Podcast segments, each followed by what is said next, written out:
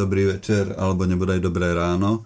Sme radi, že ste si naladili stanicu Kozia 20. Stretli sme sa tu k nahrávaniu novej epizódy knižného výberu.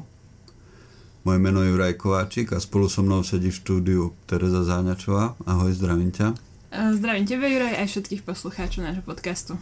Dobre, takže leto je v plnom prúde a máme tu knižky, ktoré nie sú iba novinky na našich pultoch, ale doplnili sme to o výber kníh, ktoré sú možno staršieho dáta, ale zdá sa nám, že by mohli pasovať k tomu letu. Áno, tak e, pre vás na letný výber do tohto podcastu sme sa snažili vybrať knižky, ktoré sú aj nové a možno teraz už, e, keďže už je júl, tak e, nechodíte tak často do knihkupectva a chceli by sme, aby ste si ich všimli, ale zároveň sme s knihkupcami, s kolegami tuto v Artfore spravili aj taký letný výber kníh, ktorý nájdete na našej stránke, keď si kliknete na artforum.sk a v sekcii odporúčania nájdete vlastne knihy na leto. Uh, tak sme pripravili taký výber kníh, ktorý uh, by mal pozostavať hlavne z tých kníh, ktoré ste si možno nevšimli, lebo vyšli práve počas toho obdobia, keď boli knihkupectva zatvorené a my by sme boli možno radi, uh, myslíme si o nich, že, že sú to pekné a zaujímavé knižky a chceli by sme vám ich dať do pozornosti a zároveň sme ich vyberali aj s tým, že by boli e, skvelé na leto. Takže dnešný podcast je takým výsledkom tohto knižného výberu a zároveň aj na nejakého nášho výberu s Jurejom aj noviniek, takže totálna kombinácia, ale myslím si, že tých odporúčaní je viac než dosť a určite každý si bude vedieť vybrať niečo, niečo pre seba. Uh, takže začala by som možno hneď prvou knihou, ako sme už teda zvykli po minulé razy, tak budeme najprv hovoriť o Belletri a hneď prvý príspevok odo mňa bude knižka, ktorú som vybrala ja do letného výberu, lebo som ju teda čítala a čítala som ju z hodou okolností na junovej dovolenke, takže je to knižka otestovaná, hodiaca sa na dovolenku. A kniha sa volá Polovica žltého slnke. Autorke je Chimamanda Ngozi Adichie. Je to nigerijská autorka, um, myslím, že momentálne žijúca v Amerike. A veľmi sa preslavila teda aj svojimi ostatnými knihami, hlavne asi knihou Amerikánka a potom uh, takisto vlastne takou esejou, ktorú predniesla aj na TEDx, všetci by sme mali byť feministami, respektíve feministkami. Um, no a toto je teda jej druhá beletristická kniha. Debutovala knihom Purpurový Ibišek, ten vyšiel zatiaľ iba v češtine. A toto je teda druhá, ktorú napísala. A je to kniha, ktorá má vyše 500 strán, takže uh, myslím si, že pre ľudí, ktorí sa obávajú, že na dovolenke budú veľa čítať a nechcú si vybrať príliš veľa kníh, tak toto by mohla byť možno taká uspokojivá literatúra. Zároveň som vybrala to, toto slovenské vydanie, ktoré má takú flexi väzbu, ktorá je ľahšia hodiace sa do kufra, takže uh, myslím si, že veľmi taká vhodná kniha na cestovanie. A o čom teda sa píše v tejto knihe? Je, tá kniha sa, celý ten dej tej knihy sa odohráva v 60 rokoch uh, v Nigérii a striedajú sa tam uh, vlastne také dve časti. Jedna je zo začiatku 60 rokov a druhá z konca 60 rokov. A práve ten koniec tých 60 rokov, od roku 67 do roku 70, uh, bol v Nigerii um, význačný tým, že tam prebiehala občianská vojna. No a vlastne všetky hlavné postavy, ktoré sa nachádzajú v tejto knihe, tak práve patria do tej juhovýchodnej časti Nigérie, ktorá sa vlastne snažila osamostatniť, odtrhnúť a získať takú nezávislosť. Takže sa pozeráme v podstate na, na, ten, na tento konflikt uh, jednak z toho, z toho pohľadu, že čo mu predchádzalo, to sú tie, ten začiatok 60 rokov, ale potom aj ako tie postavy ten, ten konflikt prežívajú. A ten pohľad alebo práve táto kniha môže byť zaujímavá v tom, že vlastne tá Chimamanda je presne z tej, z tej časti, z ktorej sú aj tie postavy. Takže je to prostredie, ktoré je jej úplne dôverne známe. Ona síce sa narodila až 10 rokov po tej občianskej vojne, ale predsa len uh, tí ľudia, zvyky, uh, ich jazyk, ktorý teda tam majú tiež špecifický svoj, uh, je všetko známe a v podstate popisuje dôverne známe prostredie. Um, Uh, okrem toho, že to je teda pohľad na to, ako uh, mne, to, mne sa zdalo zaujímavé to, že ako vlastne tie postavy prechádzajú z toho nejakého takého pokojného v podstate uh, blahobytu, keďže mm. tie postavy, ktoré tam sú drvivé, väčšina z nich si žije v takom vyššom postavení, dal by sa povedať, v takom elitnom, majú vysoké školy, učia na vysokých školách a tak ďalej z takých bohatších rodín a vlastne potom prechádzajú do tej, uh, na tej časovej osy do, do, do tej vojny, kde sú vlastne úplne zbavení všetkých takýchto svojich uh, neviem, privilégií a uh, je to vlastne zaujímavý pohľad na to, ako sa taký človek uh, vyrovnáva s vojnou, s týmto osudom, s tým, že uh, okolo neho vlastne aj jemu uh, je, je ohroz, ohrozený jeho život, je ohrozená jeho rodina, prichádza o bohatstvo, uh, prichádza o nejaké materiálne zabezpečenie a v podstate tá nigerijská vojna bola veľmi význačná tým, že tam ľudia hľadovali až na, to bol vlastne tá ako keby uh, posledná kvapka, čo donútila aj medzinárodné sily zasiahnuť do toho konfliktu. Uh, vlastne tie keď, keď sa zverejnili tie fotky z tých, tých detičiek uh, s vypučenými brúškami vlastne od hladu, tak to bolo akože také, čiže to bolo niečo veľmi tak silne prítomné tam v tom konflikte. Ale nie je to teda len kniha o tom, teda nie je to nejaká vojnová próza, nie, nečakajte od toho, že uh, t- sa tam bude popisovať, že ako sa po sebe strieľajú alebo tak, vôbec nie.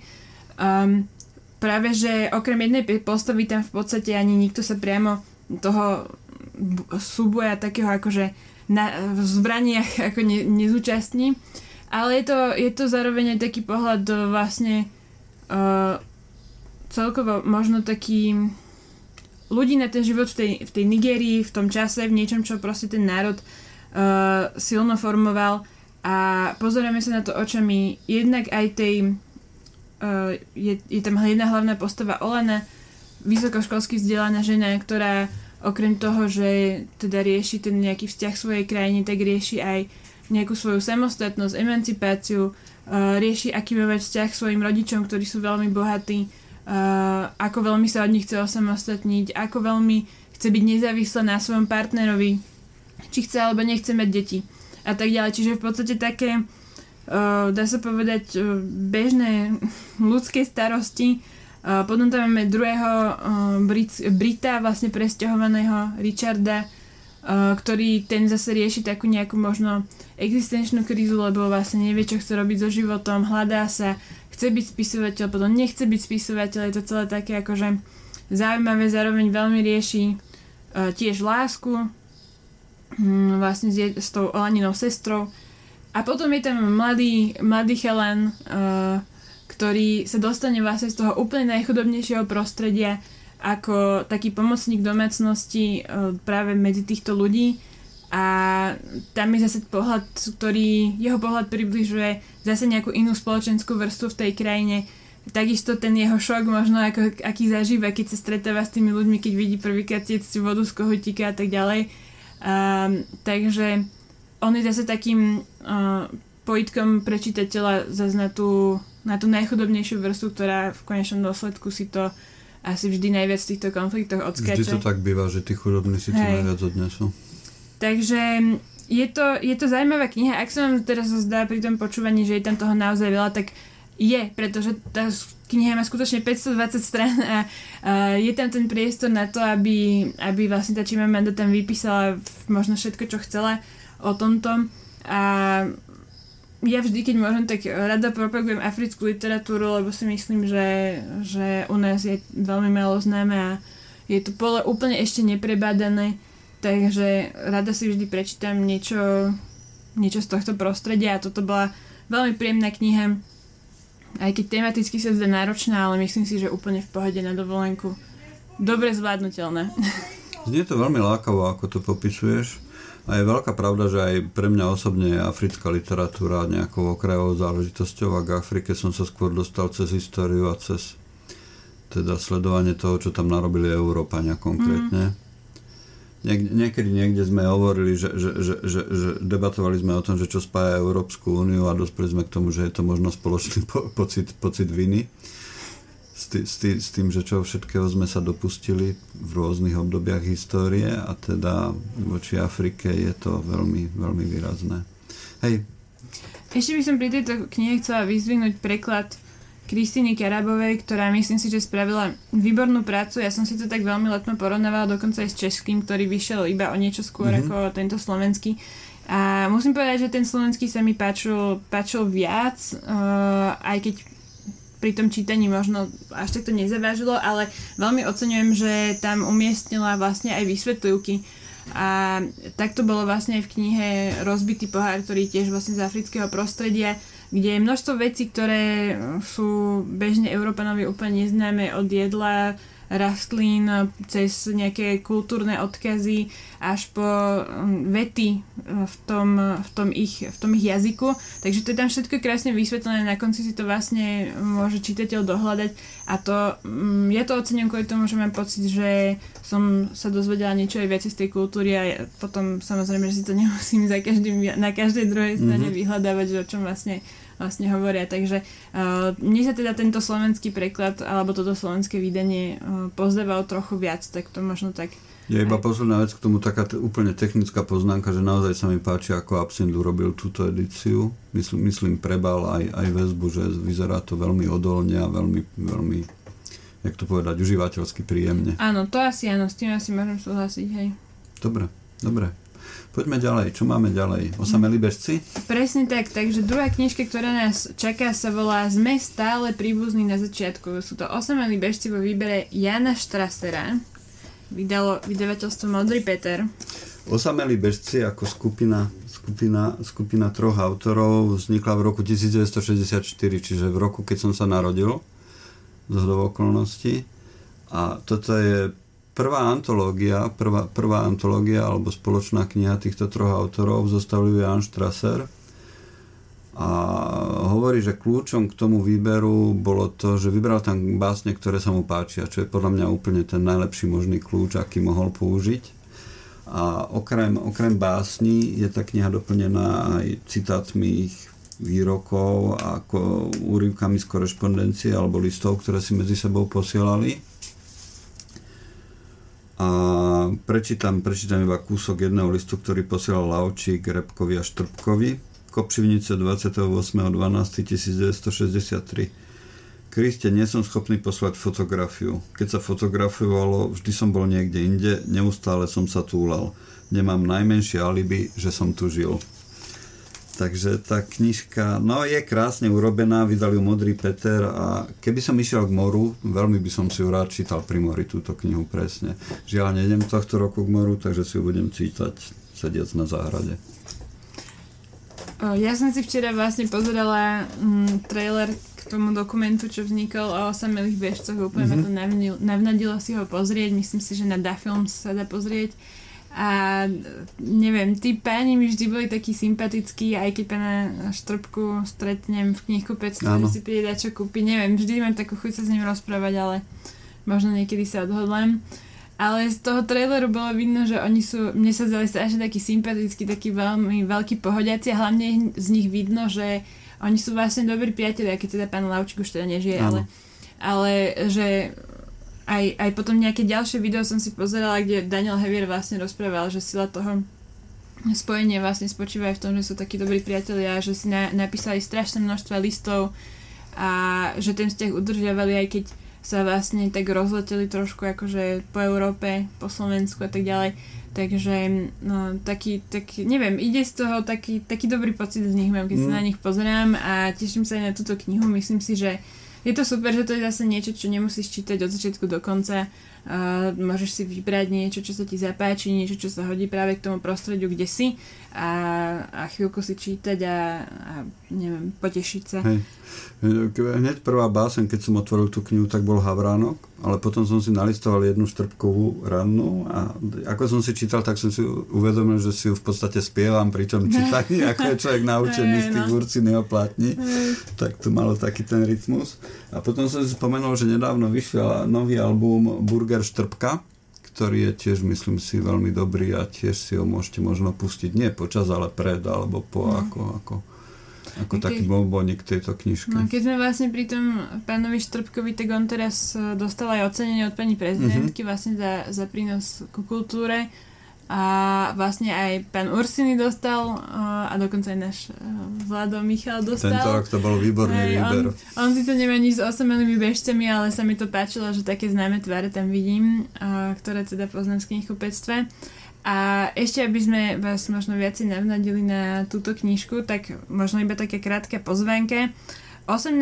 júla o 6. Uh, bude pán Štrbka vlastne hovoriť uh, na alebo teda sa zúčastní uh, mesiaca autorského čítania, ktorý teraz prebieha celý v Bratislave. Veľmi pekná aj kultúrna, aj literárna udalosť. Každý deň vlastne máte možnosť si vypočuť jedného slovenského, jedného českého autora. A teda 18. júla práve bude pán Štrbka, takže uh, aj toto je taká krátka pozvánka a odporúčam určite si pozrieť uh, celý tento mesiac autorského čítania aj viac, napríklad na stránke autorskéčítanie.sk je celý program, takže Uh, už to teda začalo pred pár dňami, ale do konca mesiaca ešte času dosť, takže mm-hmm. ak trávite leto v Bratislave, tak uh, určite odporúčam pozrieť si a nejako literárne pokriať aj na tejto akcii a ak budete mať záujem o niektorú z tých knížiek, tak viem, že mám, budeme tam mať aj predajný stánok, takže uh, môžete rovno si uloviť nejaké svoje pekné letné čítanie aj tam. Tak, tretiu knižku Uh, snažili sme sa to trošku aj tak uh, možno štýlovo vybrať, aby si ten každý našiel niečo svoje, takže už sme mali jeden dlhý román, poéziu a teraz budeme mať poviedky. Um, vybrala som knižku Porucha na kraji galaxie od, od Edgara Kereta. Vydali sme to teda my v Artfore. Bola to prvá tohtoročná kladovka, prvá s, s takouto zelenou farbou. Má, myslím si, že veľmi pekný obal uh, taký možno až vymelovávací by som povedala, um, ktorý vytvoril Petr Baržinka, vlastne jeho ilustrácie sú aj vnútri v knižke, mne sa veľmi páči. Um, už sme Edgarovi Keretovi vydali knižky Zrazu klopek to si na dvere a 8% ničoho. Myslím si, že sa stretli s dosť veľkým záujmom, takže možno viacerým, ktorí nás už počúvajú, budú tieto, bude jeho meno niečo, niečo hovoriť a možno, že už mnohí aj majú túto knižku a tí, čo ešte nemajú, tak uh, práve preto sa mi zdala vhodná na leto, lebo sú tam poviedky, ktoré sú vlastne úplne samostatné. Dá sa to teda prečítať jedna poviedka skutočne za pár minút, kdekoľvek, uh, či už, uh, ja neviem, ste na pláži, alebo alebo ja neviem, v záhrade, alebo večer popíjate vinko na balkóne, tak uh, ku všetkému sa vlastne táto knižka hodí práve preto, že sa dá čítať aj naozaj pár minút. A mne je ten Edgar Keret veľmi taký sympatický, už sme mali dvakrát v diskusii. Raz tento rok s ďalším našim autorom Nathanom Englanderom a s Mirekom Todom, kde sa bavili vlastne presne o týchto svojich knižkách, ktoré, aj, aj ktoré sme im vydali. A minulý rok už bol uh, tiež vlastne v jednej našej diskusii so svojou prekladateľkou Silviou Singer, a tieto diskusie nájdete teda v našich podcastoch, takže môžete, môžete si ich nájsť teraz ako nás počúvate, tak keď budete scrollovať trošku nižšie, natrafíte na veľmi zabavného človeka Edgara Kereta. Ja by som iba pripomenul, on bol aj na pohode pár rokov dozadu a to bola veľká, veľká vec, keď tam bol. Tam práve bolo vidieť, že aký je to nesmierne príjemný človek, ako dobre ho počúvať a presne ten dojem, ktorý, ktorý mal človek z neho na život, tak presne ten istý dojem je aj z jeho knižiek pri ich čítaní. Áno, ja si myslím, že aj táto knižka patrí k tým veselším knihám a udržiava tu si tú svoju takú veselosť alebo, alebo zábavnosť, aj keď spracúva trošku nejaké také ťažšie témy. A to treba teda povedať, že v tejto knižke spracúva uh, všetko od uh, ja neviem, samovraždy cez vzťah otca a syna až po, neviem, uh, skrátka ne, nevyhýba sa, nevyhýba sa asi žiadnej téme a na každú si nájde taký ten svoj keretovský uhol pohľadu. Uh, takže myslím, že aj tematicky, že ak vám jedna povedka nech sa nezase, môžete ísť na ďalšiu a môže to byť možno vaša najobľúbenejšia. Takže myslím si, že veľmi univerzálna knižka.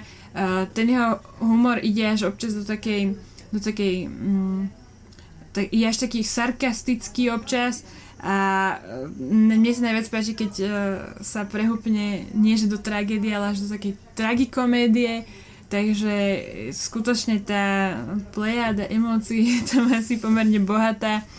Uh, a, a treba povedať, že je to nie len taká knižka, ktorá spracová výsostne reálne veci, ale uh, je to taký malý exkurs aj do Edgarovej fantázie, a ja neviem, sú tam, viem, že sú tam nejakí mimozemšťania a tak ďalej, takže uh, skutočne knižka, ktorá je bohatá a nabitá všeličím možným.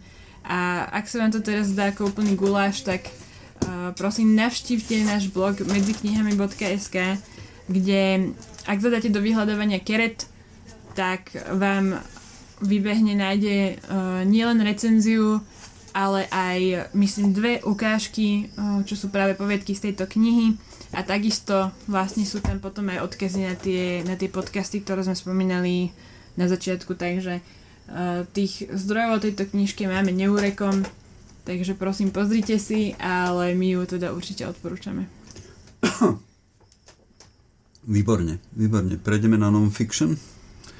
Začneme možno to najstaršou knihou z toho výberu, myslím ako podľa dátumu vydania. Myslím mm-hmm. si, že o tejto knihe sme hovorili už od zimy. Je to Telesná výchova, autor Martin Milan Šimečka. Uh, športovanie, alebo teda nejaký on, on, on, športovanie je taká, taká, taká zvláštna vec pre, pre súčasného človeka, lebo po nejakom veku, ty máš koľko rokov, ak sa môžem opýtať? Ja mám 31. 31. Mne sa zdá, že po 30 sa to začína presne, že telo už prestáva fungovať takým tým samospádom a že teda samoúdržbou, samoúdržbou to je to správne slovo a že treba sa mu začať nejakým spôsobom venovať a že, že skôr či neskôr asi všetci prídeme na to, tí, čo žijeme meským, meským životom, prídeme na to, že si musíme nájsť nejaký druh športu a že teda naozaj tí Gréci mali pravdu, keď hovorili, že človek si musí rozvíjať nielen ducha, ale aj, ale, ale aj telo a že tie veci spolu súvisia. A kniha e, Telesná výchova je, je veľa o tomto ale ona je o tom, ako je o dospievaní muža. Takom dlhodobom dospievaní. Nie o tom, že dospievaní, keď máš 25-30 rokov, ale dospievaní, keď máš 50-60 rokov, ako sa mení tvoj pohľad na život a ako sa menia tvoje priority. A to, je, to sú možno tie úplne najzaujímavejšie pasáže tej knihy. Ako Martin Milan Šimečka bol vrcholový športovec a keby, keby nebol synom dizidenta, tak by asi bol reprezentantom. Naozaj veľmi dobrý bežec celý život a bol patrične pyšný na to, že čo, aké, aké mal dobré telo a čo všetko dokázal. A dnes sa na to už dokáže pozrieť trochu s odstupom a možno seba iróniou a sú to veľmi vzácne momenty čítať o tom. Takže je to taká knižka, ktorá v sebe kombinuje radosť z pohybu, s, nejakým, s nejakou múdrosťou starnutia, čo je taká pomerne vzácná kombinácia. Šimečka veľmi dobre píše a veľmi dobre sa to číta, takže určite je to veľmi pekná letná knižka. A ak vám poslúži ako inšpirácia k tomu, aby ste sa začali hýbať, teraz cez leto je na to v podstate ideálne, ideálne obdobie, tak bolo by len dobre. Ja si myslím, že mnohých ľudí už vlastne inšpirovala, lebo Uh, napriek tomu, že myslím, ako si ty spomínal, vyšiel v nejakých takých chladnejších mesiacoch, tak uh, ten prvý náklad sa úplne vypredal mm-hmm. a myslím, že práve teraz uh, počas tohto takého koronového obdobia, kedy ľudia hľadali tie možnosti, ako výjsť von, ako nájsť si príležitosť, skrátka, aby ne, neboli zatvorení za tými štyrmi stenami, tak veľmi tak dobre poslúžila a vystihla možno taký nejaký pocit, ktorý malo mnoho ľudí a určite teraz tiež v lete bude samozrejme úplne aktuálne, ale na to koronové obdobie to sa mi zdalo, neviem, asi to, asi to neplánoval, aj keď on myslím išiel na tú Maringotku, kde no, vlastne no, celú tú na tú svoju samotu, to môžeme volať asi, že teda kde je odrezaný od všetkého, viac menej. A žije tam možno, občas sa stretne s nejakými priateľmi a sú tam kone, ktoré sú tiež dôležité, sú tiež spomenuté v tej knihe, to je možno ešte vec, ktorú by stalo za to pripomenúť a to je ten vzťah medzi človekom a koňom, ktorý tam je nesmierne, nesmierne poeticky popísaný.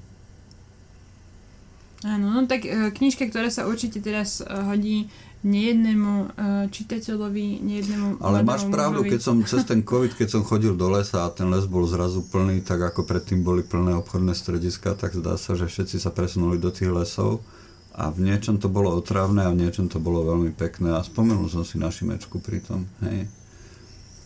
No, Takže, to. hej, hýbte sa, hýbte sa, dôležité odkazy, hýbte sa a prečítajte si túto knihu, je to veľmi inšpirujúca vec.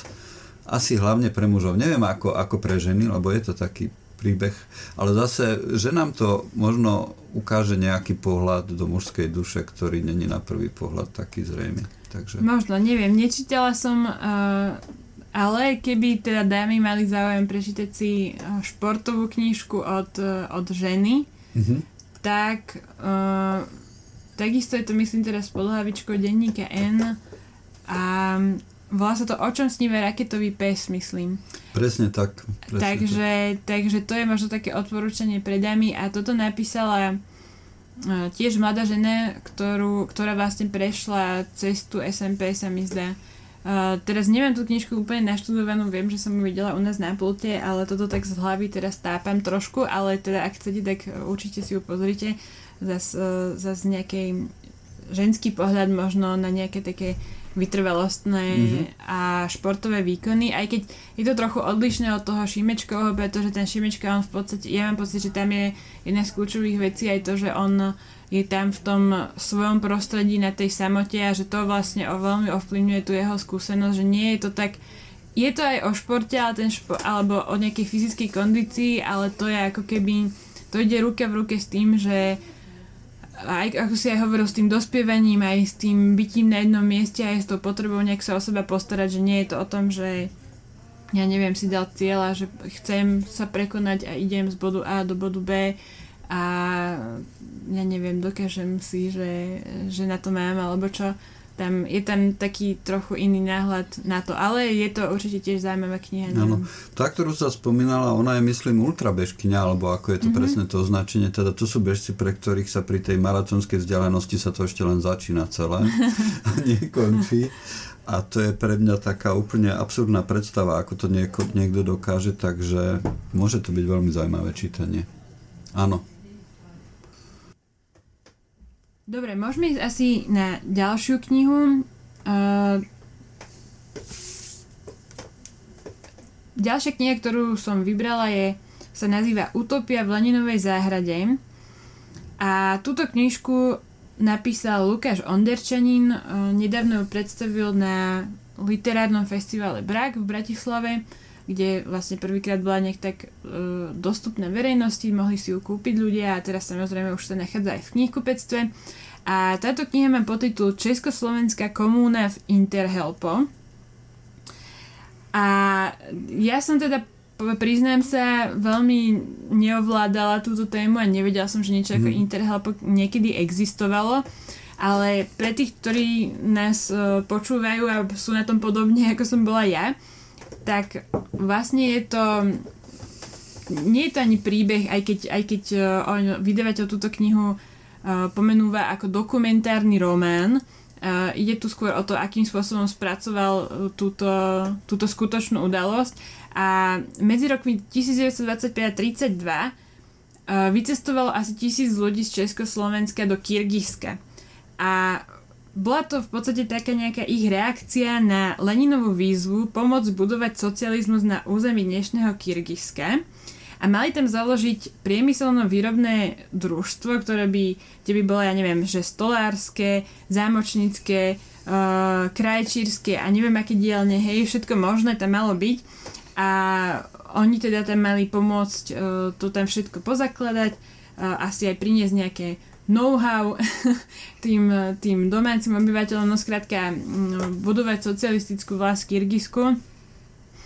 A e, vlastne tá, aj ten, ten názov Interhelpo, ako ak už dneska ľudia viacej ovládajú jazyky, tak asi aj z tej angličtiny dá sa pomerne pochopiť, že to znamená vzájomná pomoc. Ale uh, toto, Slovensk, teda toto, toto slovíčko v skutočnosti pochádza z ich vlastného jazyka, ktorý tam chceli alebo aj používali. Neviem, nakoľko sa to tam uh, reálne udomácnilo. A ten jazyk sa volal Ido a je to vlastne také odvodenina z Esperanta, čo mi prišlo tiež veľmi zaujímavé. toto som nevedel. Hej, no. a, takže, takže aj takéto niečo, aj dokonca aj nad týmto rozmýšľali, keď tam vlastne išli, že, že čo, a, ako sa tam budú rozprávať s tými, s tými obyvateľmi Kyrgyzska. No a táto kniha, ako som spomínala, je taký dokumentárny román. Ten Lukáš Onderčanin, autor, sa to snažil spracovať uh, príbehy tých konkrétnych rodín niektorých uh, a popisoval ich osud. Aká bola vlastne ich motivácia, uh, prečo sa rozhodli ísť do toho Kyrgyzska. Uh, čo sa im dialo, keď boli tam. Aká bola proste, aké bolo to stretnutie uh, možno toho obrázku, ktorý im namalovali predtým, než tam išli s tou realitou, hej. A, ale, ale mne sa najviac asi zdá tá zaujímavá tá motivácia, že či to boli ľudia, ktorí skrátka boli tak nejak úprimne veriaci socialistický režim a chceli uh, to tam prísť pomôcť uh, rozvíjať, že či naozaj im tak veľmi záležalo na tom, čo hovorí súdruh Lenin. Toto je veľmi dobrá otázka, lebo presne nad tým som rozmýšľal, že ako sa to tiahne, alebo ako je to v podstate tradíciou u nás, ako ľudia stále odchádzajú niekam hľadať lepší život Niektorí z tých, ktorí išli do toho Kyrgyzska, tak predtým boli v Amerike, skúšali tam šťastie, potom sa vrátili mm. a potom odišli do toho Kyrgyzska. Takže to hľadanie lepš- lepšieho života asi je tým hlavným motivom. Je v tom asi aj veľa idealizmu, keď ľudia naozaj verili tomu, že komunizmus môže byť, môže byť konečne nejakým dobrým a spravodlivým, spravodlivým systémom. Ale, ale zároveň si človek uvedomí, že aj dnes, dnes veľa, veľa ľudí, hlavne z východnej časti Slovenska, v podstate pôsobí v zahraničí. Vieš, ako malo sa v tomto zmenilo napriek tomu, že, že, že zdá sa nám, ako veľmi sme sa posunuli, stále ľudia odtiaľ to odchádzajú a chodia hľadať ten lepší život inám. S tým, že majú nejakú tú idealistickú predstavu a že teda už to je naviazané priamo na nejakú ideológiu, ale tiež vidia tú spravodlivejšiu, lepšiu spoločnosť niekde inde ako tu. No, mne sa to, mne, pre mňa má to Interhelp ešte taký, taký navyše rozmer práve v tom, že ja asi mám pochopenie pre ľudí, ktorí uh, si predstavujú, že prídu na zelenú lúku a vybudujú tam všetko od piky proste, od začiatku, hej?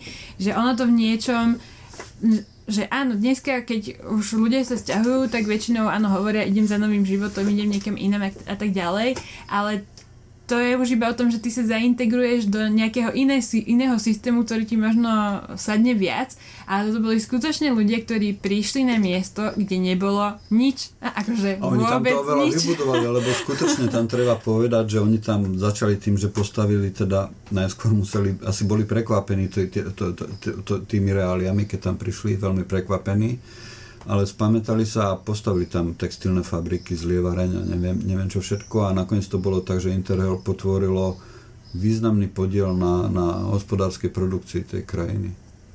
S tým, že v, myslím, že cez vojnu to bolo zoštatné nakoniec samozrejme, že teda nedopadli dobre, že to družstvo ako nejaká komuna, že nakoniec bola zoštátnená. Áno, ale pritom ešte stále uh, viem, že nejakí potomkovia týchto Čechov a Slovákov, ktorí sa tam tedy presťahovali, tam ešte stále žijú. Niektorí sa teda vrátili a tá kniha vlastne začína tým uh, takým krátkým mne to, vo mne to vyvolávalo až taký dojem porovnania medzi jednou pani, ktorá mm. vlastne teraz žije tam v tom Bíškeku, v tom uh, meste v, v Kyrgyzsku a, a druhou, ktorá sa vlastne vrátila a žila v Bratislave. Mm-hmm. A bol to, bol to taký kontrast, oni boli vlastne údajne aj kamarátky, takže sa tam ako o tom tak hovorí. A, ale áno, ako myslím si, že, že, že asi viem v niečom pochopiť tú motiváciu, ale som zvedavá na to, že čo mi vlastne tá kniha, aké tie skutočné príbehy vlastne porozpráva, uh, lebo by som možno svoju tú predstavu o tom chcela konfrontovať s tou realitou a možno, že niektorí ľudia boli vyslovene až donútení um, ako keď už nie okolnostiami, tak možno iba fakt takým nejakým pocitom, že že tuto už... Tuto už je to beznádejné, poďme niekam tak, hej, že... To je to, čo stále odtiaľ to vyháňa ľudí preč, jo, napriek hmm. tomu, že je rok 2020. No, hej. Koľko? 2020? 2021. Áno. To občas také neuveriteľné tie dátumy, ak sa posúvajú. To tak korona. A čo je možno ešte také zaujímavé, tak v tomto Interhelpe vlastne vyrastol aj Alexander Dubček Tak, Áno, eh, a je asi spomenutý aj v tej Hej, knihe. hej, je. Teda hlavne jeho rodičia zrejme. Áno, jeho rodičia sa tam vlastne, Mhm. vlastne odťahovali, myslím, Áno. že on sa Jeho otec bol nenarodil. presvedčený komunista, ale vtedy to malo určite iný, iný význam ako potom, ja neviem, po druhej svetovej vojne. Tento terminus technicus. Áno, no v podstate v Áno. 46. už tá, tá, tá komúna, komunita bola vlastne rozpustená, ako si ty hovoril. Mhm. Takže to nejakých 20 rokov to tam uh, sa pokúšali budovať tento ideál a potom Mhm. uh, to muselo prísť teda uh, k náhlemu záveru. Ale vyzerá to byť zaujímavá knižka a mm, opäť pre tých možno, preto sa mi táto knižka páči aj tak na leto, lebo je to zase o nejakej časti sveta, do ktorej asi druhá väčšina z nás uh, sa nikdy nepozrie a je to zaujímavé, že je to prepojené aj na našu históriu nejakým spôsobom, mm-hmm. ale zároveň aj trochu možno spoznať, aká bola tá krajina, čím si prešla, aká je história, uh, čo sú také veci, ktoré asi bežne tak nejak obchádzame, takže uh, také, také cestovateľské, netradičné cestovateľské možno tiež uh, zážitky uh, sa môžu zažiť s touto knižkou, takže Mne sa to veľmi páči tým, že je to pohľad, pohľad na históriu cez osobné príbehy. Konečnom dôsledku je to v niečom veľmi podobné tej polovici, polovici žltého slnka, s ktorou sme začínali. Že nám to ukazuje tú históriu z dola a občas mám pocit, že je to pravdivejší pohľad ako, ako tie, tie histórie z hora v niečom. čo je pre mňa isté, tak u mne sa to určite lepšie číta. Áno. No, ja som presne ten beletristický človek, ktorý k literatúre faktu si trošku ťažšie nachádza vzťah a práve toto je taká knižka, vďaka ktorej uh, sa mi to trošku uľahčuje práve preto, že sú tam životné príbehy a musím povedať, že mám ju tiež doma, začala som ju čítať včera, takže sa teším, že čo sa z nej ešte dozviem. Dobre, ďalšia kniha, tá je asi veselšia. To je asi o dosť veselšie. tá je o dosť veselšia. Richard Feynman, Richard Feynman, svetoznámy fyzik. Je, on, je, on je jeden z najväčších fyzikov určite 20. storočia. Keď sa samo začal zaujímať o fyziku, tak práve čo som mu kúpil, tak boli vybrané prednášky z fyziky od Feynmana a podľa mňa občas do nich ešte dnes nahliadne. Takže je to, je to nesmierna osobnosť a pritom to bol, zaujímavý je tým, že je ako človek bol úplným opakom toho, čo si predstavujeme ako vedec. Bol nesmierne vtipný, dosť voľnomyšlienkársky, samozrejme, že bol bystrý a človek, ktorý si užíval život rôznym spôsobom a teda napísal svoju autobiografiu. Tá už vyšla viackrát, ale nedávno sa dočkala aj slovenského prekladu vo vydavateľstve IKAR. A určite stojí za prečítanie, okrem iného sa tam spomína aj jeho pôsobenie v rámci projektu Manhattan, keď si spomenieš na tú knihu komiks, o, o tom komikse Bomba, mm-hmm. keď sme hovorili nedávno. Tak on bol tiež toho súčasťou. No, je to ideálne letné čítanie. Mm. Hej, hej. Spo, spo, spája to v tom, že, že, že nie je to kniha o fyzike, ale je, tá, je to kniha o tom, čo znamená byť fyzikom a je to kniha, ktorá vám ukáže, že to môže byť úplne ináč, ako si predstavujeme takého toho bežného, bežný život fyzika. Áno, ja si myslím, že asi najväčším prínosom tejto knihy je práve, práve to, že nám ukáže, že človek, ktorého si stereotypne predstavíme, keď sa povie, že je vedec a že je dokonca držiteľ Nobelovej ceny, nemusí byť úplne vždy ten, ktorý, ktorý teda ním skutočne je. A ten Richard Feynman vyzerá, že asi dobré označenie na neho by bolo, že bol taký vtipálek rád si robil aj zo seba, aj z druhých ľudí žarty, vyslovene také, no skrátka jeho život je plný takých, až by som povedala, anekdot, ktoré on sa teda rozhodol spísať a výsledkom je táto kniha. A, ale myslím si, že on tam spomína vlastne aj mnoho vecí, uh, ako rozmýšľa nad vzdelávaním, ako rozmýšľa vôbec nad fyzikou, prečo sa vôbec on na to dal a tak ďalej, takže uh, nie je to priamo o fyzike, čo je asi pozitívne pre ľudí, ktorí nezvládajú držať krok mm-hmm. s držiteľom Nobelovej ceny. Mm-hmm. A je to o jeho živote a jeho, súčasťou jeho života je veľmi silná teda aj fyzika. Takže myslím si, že zaujímavé. A teda toto nové vydanie má dokonca predslov Billa Gatesa. Neviem, či to niekoho priláka, odradí. Možno iba taká um, Mňa by to skôr prilákalo, lebo napríklad na svojej stránke má Bill Gates knižné odporúčania mm-hmm. a tam sa oplatí pozrieť sa, že čo číta číta Bill Gates v týchto dňoch, často sú tam veľmi, veľmi zaujímavé knihy. Takže za mňa je to určite plus, že tam je jeho predohovor.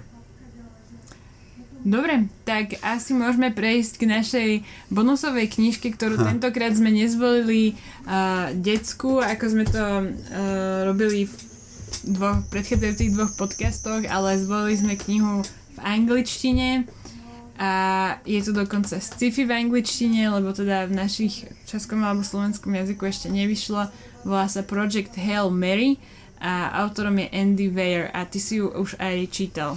Aj som ju čítal, teda respektíve som ju počul cez Audible, ale to je jedno. Dôležité je, že možno povedať, že to, že predávame anglické knihy v Bratislave, knihkupectve môže vyzerať ako nezmysel na prvý pohľad, lebo veď všetko je to dostupné cez internet, ale naozaj tá možnosť prísť a ohmatať si tú knihu a pozrieť si ju, zalistovať si v nej je, myslím, stále niečo, čo ani Amazon nedokáže sprostredkovať. Takže preto to robíme a teda knihy tu vyberajú kolegyne a myslím, že ich vyberajú dobre a takýmto spôsobom sa tu dostala aj táto kniha. Andyho Vera asi netreba predstavovať, je to autor Marťana, ktorého minimálne cez film asi pozná každý, kto sa aspoň trošku zaujíma o science fiction Treba povedať, že je to žánrová vec stále, stále.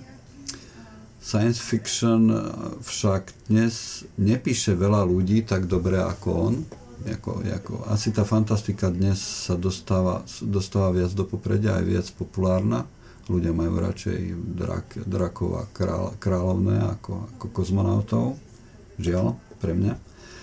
A teda som veľmi rád, že táto kniha vyšla. Andy Weir vydal aj druhú knihu Artemis. Tá už existuje dokonca aj ako audiokniha v češtine, myslím. A je možné, že bude tiež sfilmovaná.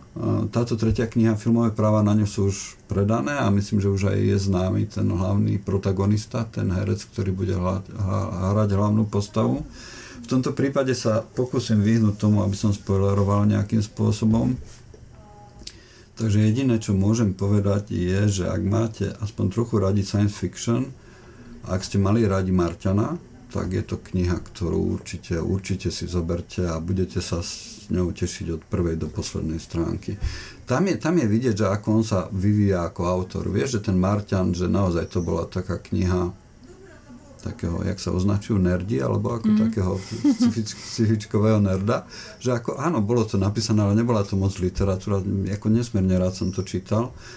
Artemis už je zaujímavejší, len tam urobil tú chybu, že tá hlavná postava je taká kontroverzná osoba, že ťažké sa s ňou stotožniť. Možno preto sa taká nestala, taká populárna, preto sa ešte nedočkala, nedočkala filmového spracovania a tuto sa mu tá jeho tretia knižka vyšla úplne najlepšie zo všetkých doteraz. Mm. Že naozaj on sa posúva ako autor veľmi ďaleko a stále tam je to jeho technické alebo vedecké, alebo ako to označíme za, za zemie, že v jeho knihách to sci vždy bolo veľmi významné a platí to aj pre túto knižku, že, že naozaj sú to veci, ktoré viac menej sú realitou napriek tomu, že je to, že je to fantastika. Áno, to som sa vlastne dočítala vo viacerých recenziách, že ľudia oceňujú, že uh, vlastne aj napriek tomu, že to je teda vymyslená kniha, tak že tá, tá vedecká báza pod mhm. tým mm-hmm. je pomerne solidná a že nedá sa tomu nejako veľmi úplne čo vytknúť, že skrátka dáva to, dáva to zmysel uh, s tým, čo teraz vieme, tak uh, skrátka je to konzistentné. Mm-hmm. Takže, takže to je minimálne také zaujímavé, lebo Určite sú mnohí fanúšikovia sci-fi, asi hlavne takí tí hardcore fanúšikovia, ktorí, ak tam teda je nejaká tak, takáto dizonencia, tak, eh, tak potom automaticky už akože to tak odpisujú. Takže možno toto je práve, práve na tomto pozitívne. A neviem, mne sa to, mne sa to zdalo zaujímavé, tak je to, je to zase raz jeden obyčajný človek, ktorý uh, ide zachrániť svet a to je, myslím si, že je to síce na Sci-Fi pomerne bežná téma, ale myslím si, že to prevedenie toho Andyho Weira je asi je pomerne originálne a hlavne sa údajne veľmi dobre číta. Neviem, ty si počúval? Je to, je to fantastické, ako on naozaj veľmi dobre píše, to platilo už pre toho Marťana, aj keď som teda hovoril, že to nie je veľká literatúra, ale ako číta sa to veľmi, veľmi, že to ocipa. A táto, je to vidieť, že už strávil tým písaním dlhú dobu a sú tam, aj, je, sú tam aj hlboké témy v tom, že oni boli možno už aj v tom Marťanovi, určite boli v Artemisovi, a v tomto sa dostáva opäť najďalej, že, že, že je to presne to, čo dokáže dobre science fiction urobiť, že cez ten príbeh, ktorý nás chmatne zapače si a ťahá nás za sebou, tak je v tom také uvažovanie o dosť zásadných veciach. A zase nechcem spoilerovať, ale predsa len možno jednu vec, že tak ako dnes občas hovoríme o tom, že stojíme pred tým, že ako druh sa musíme nejakým spôsobom jednotiť, zjednotiť a teda na globálnej úrovni začať riešiť globálne problémy, tak v tejto knihe je naznačené, že možno táto téma sa dá posunúť ešte o stupeň, stupeň ďalej. Hm, zaujímavé. Dobre, dobre, tak um, ak máte o túto knižku, tak určite aj na našej stránke v anotácii sa dozviete aspoň o niečo viac, ako sme vám prezradili my. A takisto, ako som aj minule odporúčala, tak aj tentokrát uh, vás odkážem na druhý zdroj, výborný na Goodreads, kde som si to teda túto knižku ja pozerala a Takisto to mala veľmi vysoké hodnotenie, uh, nejakých 4,6 z 5, takže uh, evidentne čitatelia sú z toho nadšení. Nie je to iba, že my sme z toho nadšení, ale aj globálne sú z toho ľudia nadšení, takže um, ak máte radi sci-fi a rozumiete po anglicky, tak uh, toto je knižka, ktorú by sme vám tiež radi odporúčili na leto. To je zaujímavé, lebo na IMDB mám najradšej filmy, čo sú tak medzi 8,5 až 9. No to je dosť, že dosť na 9, zase, na 9, že tie na 9 už začínajú byť také... Je to tam také trošku, ja som si to tešila na tom, na tom Goodreads, no, že, že keď má niečo takú akože hardcore fanbase, mm, vieš, že, má, hej, že hej, proste hej. tí ľudia sú, že, má, že, že existuje skupina ľudí, ktorá je až tak fanaticky posadnuté tým dielom, tak oni tam samozrejme všetci dávajú hneď 5 hviezdičiek a potom to značne skresluje uh, celý, celý ten, celé to hodnotenie. Ale čo ja vždycky robím, aspoň na tom Goodreads, je, že ja si reálne prechádzam uh, pár tých recenzií, čo tam tí ľudia píšu a väčšinou si zvyknem uh, potom kliknúť aj na tie, čo sú akože, čo hovoria tí, čo tomu dali jednu hviezdičku alebo dve. A sranda je niekedy to, že tí ľudia vlastne hovoria to isté, len na jedného to zapôsobí vlastne, vlastne, že to bolo super a na druhého vlastne, že to vôbec nebolo super. Takže ja si to vždycky takto sa snažím nejako pospájať, spraviť si z toho nejakú... Dôležitá správa teda je, nenechajte sa odradiť vysokým hodnotením na Goodreads. Určite je to kniha, ktorá stojí za prečítanie a Zaujímavé je, že mne sa zdá, že science fiction ako žáner už začínajú čítať ľudia, ktorí predtým žánrové knihy vôbec nečítali, čo je vidieť na tom, že sa stávajú, že sa celkom dobre predávajú knihy ako je nadácia taká tá, tá, tá science fiction klasika, teraz bude Duna, ktorá podľa mňa spolu s tým seriálom bude taká naozaj vec, ktorá zasiahne široké publikum. A ak ste teda nečítali žánrové science fiction a chcete, chcete skúsiť, chcete začať, toto je určite dobré vykročenie. Keď som sa vytešoval z tejto knihy na Facebooku, tak hneď sa ozval jeden z vydavateľov, že v, myslím v septembri bude aj slovenské, slovenské vydanie. Tá, na jeseň, na jeseň, nie v septembri, na jeseň. Tak pre tých, čo nechcú čakať je anglické a pre tých, čo budú chcieť čítať neskôr cez nejaké jesenné prázdniny alebo na Vianoce, tak budú mať potom slovenský preklad. Tak. Hej. Inak ako si hovoril o tej Dune, no to tiež akože pre mňa, ja, to je knižka, ktorú, ktoré som dlho odolávala, ja mm-hmm. akože nečítam nejako intenzívne science fiction, ale toto je kniha, ktorú, ktorú si užívam. Akože musím na ňu mať trochu viacej času, lebo ten príbeh ťa tak vcucne, že to sa nedá čítať 5-10 minút naozaj, ale najlepšie je, keď na to má človek aspoň tak hodinu, dve a číta si v pokoji a prechádza tým dejom a, a to je niečo, čo akože áno, je to síce science fiction v tom zmysle, že no, no, že, že, že sú tam tie vymyslené svety alebo respektíve svety, ktoré ešte nepoznáme a ktoré, ktoré akože ľudstvo v tej knihe už ovládlo.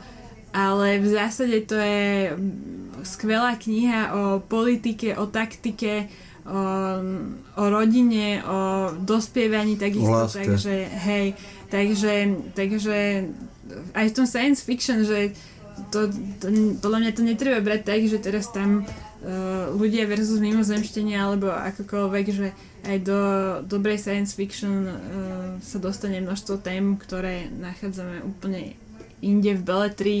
Len tu je ten proste podklad, možno taký ten fiction, hej, mm. že, že ešte viacej je vymyslený. Hej, hej. Tých autorov, ktorí dokázali toto dostať do tej žánrovej literatúry je konečne veľa tam človeka napadnú tie mená, ako je Lem, Asimov a tak ďalej.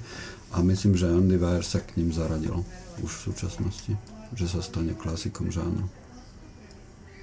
A že možno aj za 40 rokov niekto objaví knihy science fiction tým spôsobom, že bude čítať Project Hail Mary ako svoju prvú science fiction knižku. Áno, no tak z tých science fiction knížiek podľa mňa prežijú tie, ktoré úplne presne nepredikujú, že čo sa stane o 20, 30, 50 rokov. Tak dúfam, že toto je jedna z nich. Áno, ja dúfam, že nepredikuje. Musím povedať, že veľmi dúfam, že nepredikuje presne to, čo sa stane. No dobre, tak to teraz dobre, dúfam aj ja. Zase... Je, tu, je tu na obálke taký, taký uh, padajúci kozmonaut a uh, tu čo horí, tak mi to silno tak evakuje tú klimatickú krízu, takže... No, dobre, neviem, dobre. nečítala som, takže nechám tak. Dobre, dobre, no, takže to bude asi všetko pre dnešok. Áno, to by malo byť všetko. Výberu. Uh, takže ak máte chuť, tak teda ešte raz pripomeniem na našej stránke artforum.sk v sekcii odporúčania nájdete knihy na leto, takisto tam máme zvlášť výber pre deti a mládež, takže aj oni si nájdú nejaké pekné čítanie a určite vám veľmi radi poradíme aj vo všetkých knihkupectvách Artforum a možno iba taká uh, tak na záver že, že svoje obľúbené knihkupectvo najviac podporíte tým, že si v ňom kúpite svoju knižku.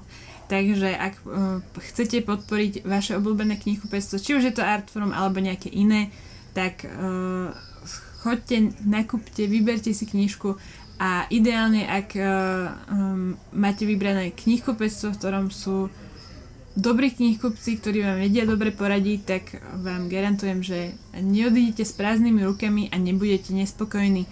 Uh, takže uh, ten zážitok z toho knihkupectva vie byť aj tento. Ak kľudne, ak chcete sa aj inšpirovať na cestách po Slovensku, plánujete dovolenku, tak siahnite po našich novinách, čo čítať, je tam, uh, sú tam typy na množstvo pekných, kvalitných knihkupectiev, kde vám odporúčim mnoho ľudí určite veľmi dobre. Dobre, dobre. Takže to je asi všetko pre dnešok. Lúčim sa s tebou, Tereza. Ja sa lúčim s tebou, Juraj. Za dva, týždne, za dva týždne budeme hovoriť o čom? O dva týždne, verím, že nám to vyjde, by sme mali mať prvýkrát v našom podcaste hostia, ktorý síce už pozvanie prijal, ale ešte sa s ním musíme časovo zladiť, takže nechcem slúbať, lebo ak náhodou sa nezladíme, tak to bude až neskôr. Ale ak by sme sa zladili, tak uh, budeme mať prvýkrát podcast s hosťom a dokonca budeme možno viacej hovoriť o knižkách z jedného konkrétneho vydavateľstva, ktoré má teraz momentálne na konte množstvo noviniek, takže som rada, že vám ich budeme môcť Výborne. predstaviť. Výborne. Takže teším sa na to, zatiaľ to necháme v anonimite.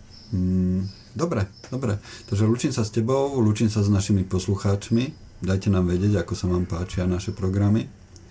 Lúčim sa s vami Juraj Kováčik. Majte sa dobre, užívajte si leto, dávajte si na seba pozor a kupujte si dobré knihy. Nájdete ich na adrese www.artforum.sk.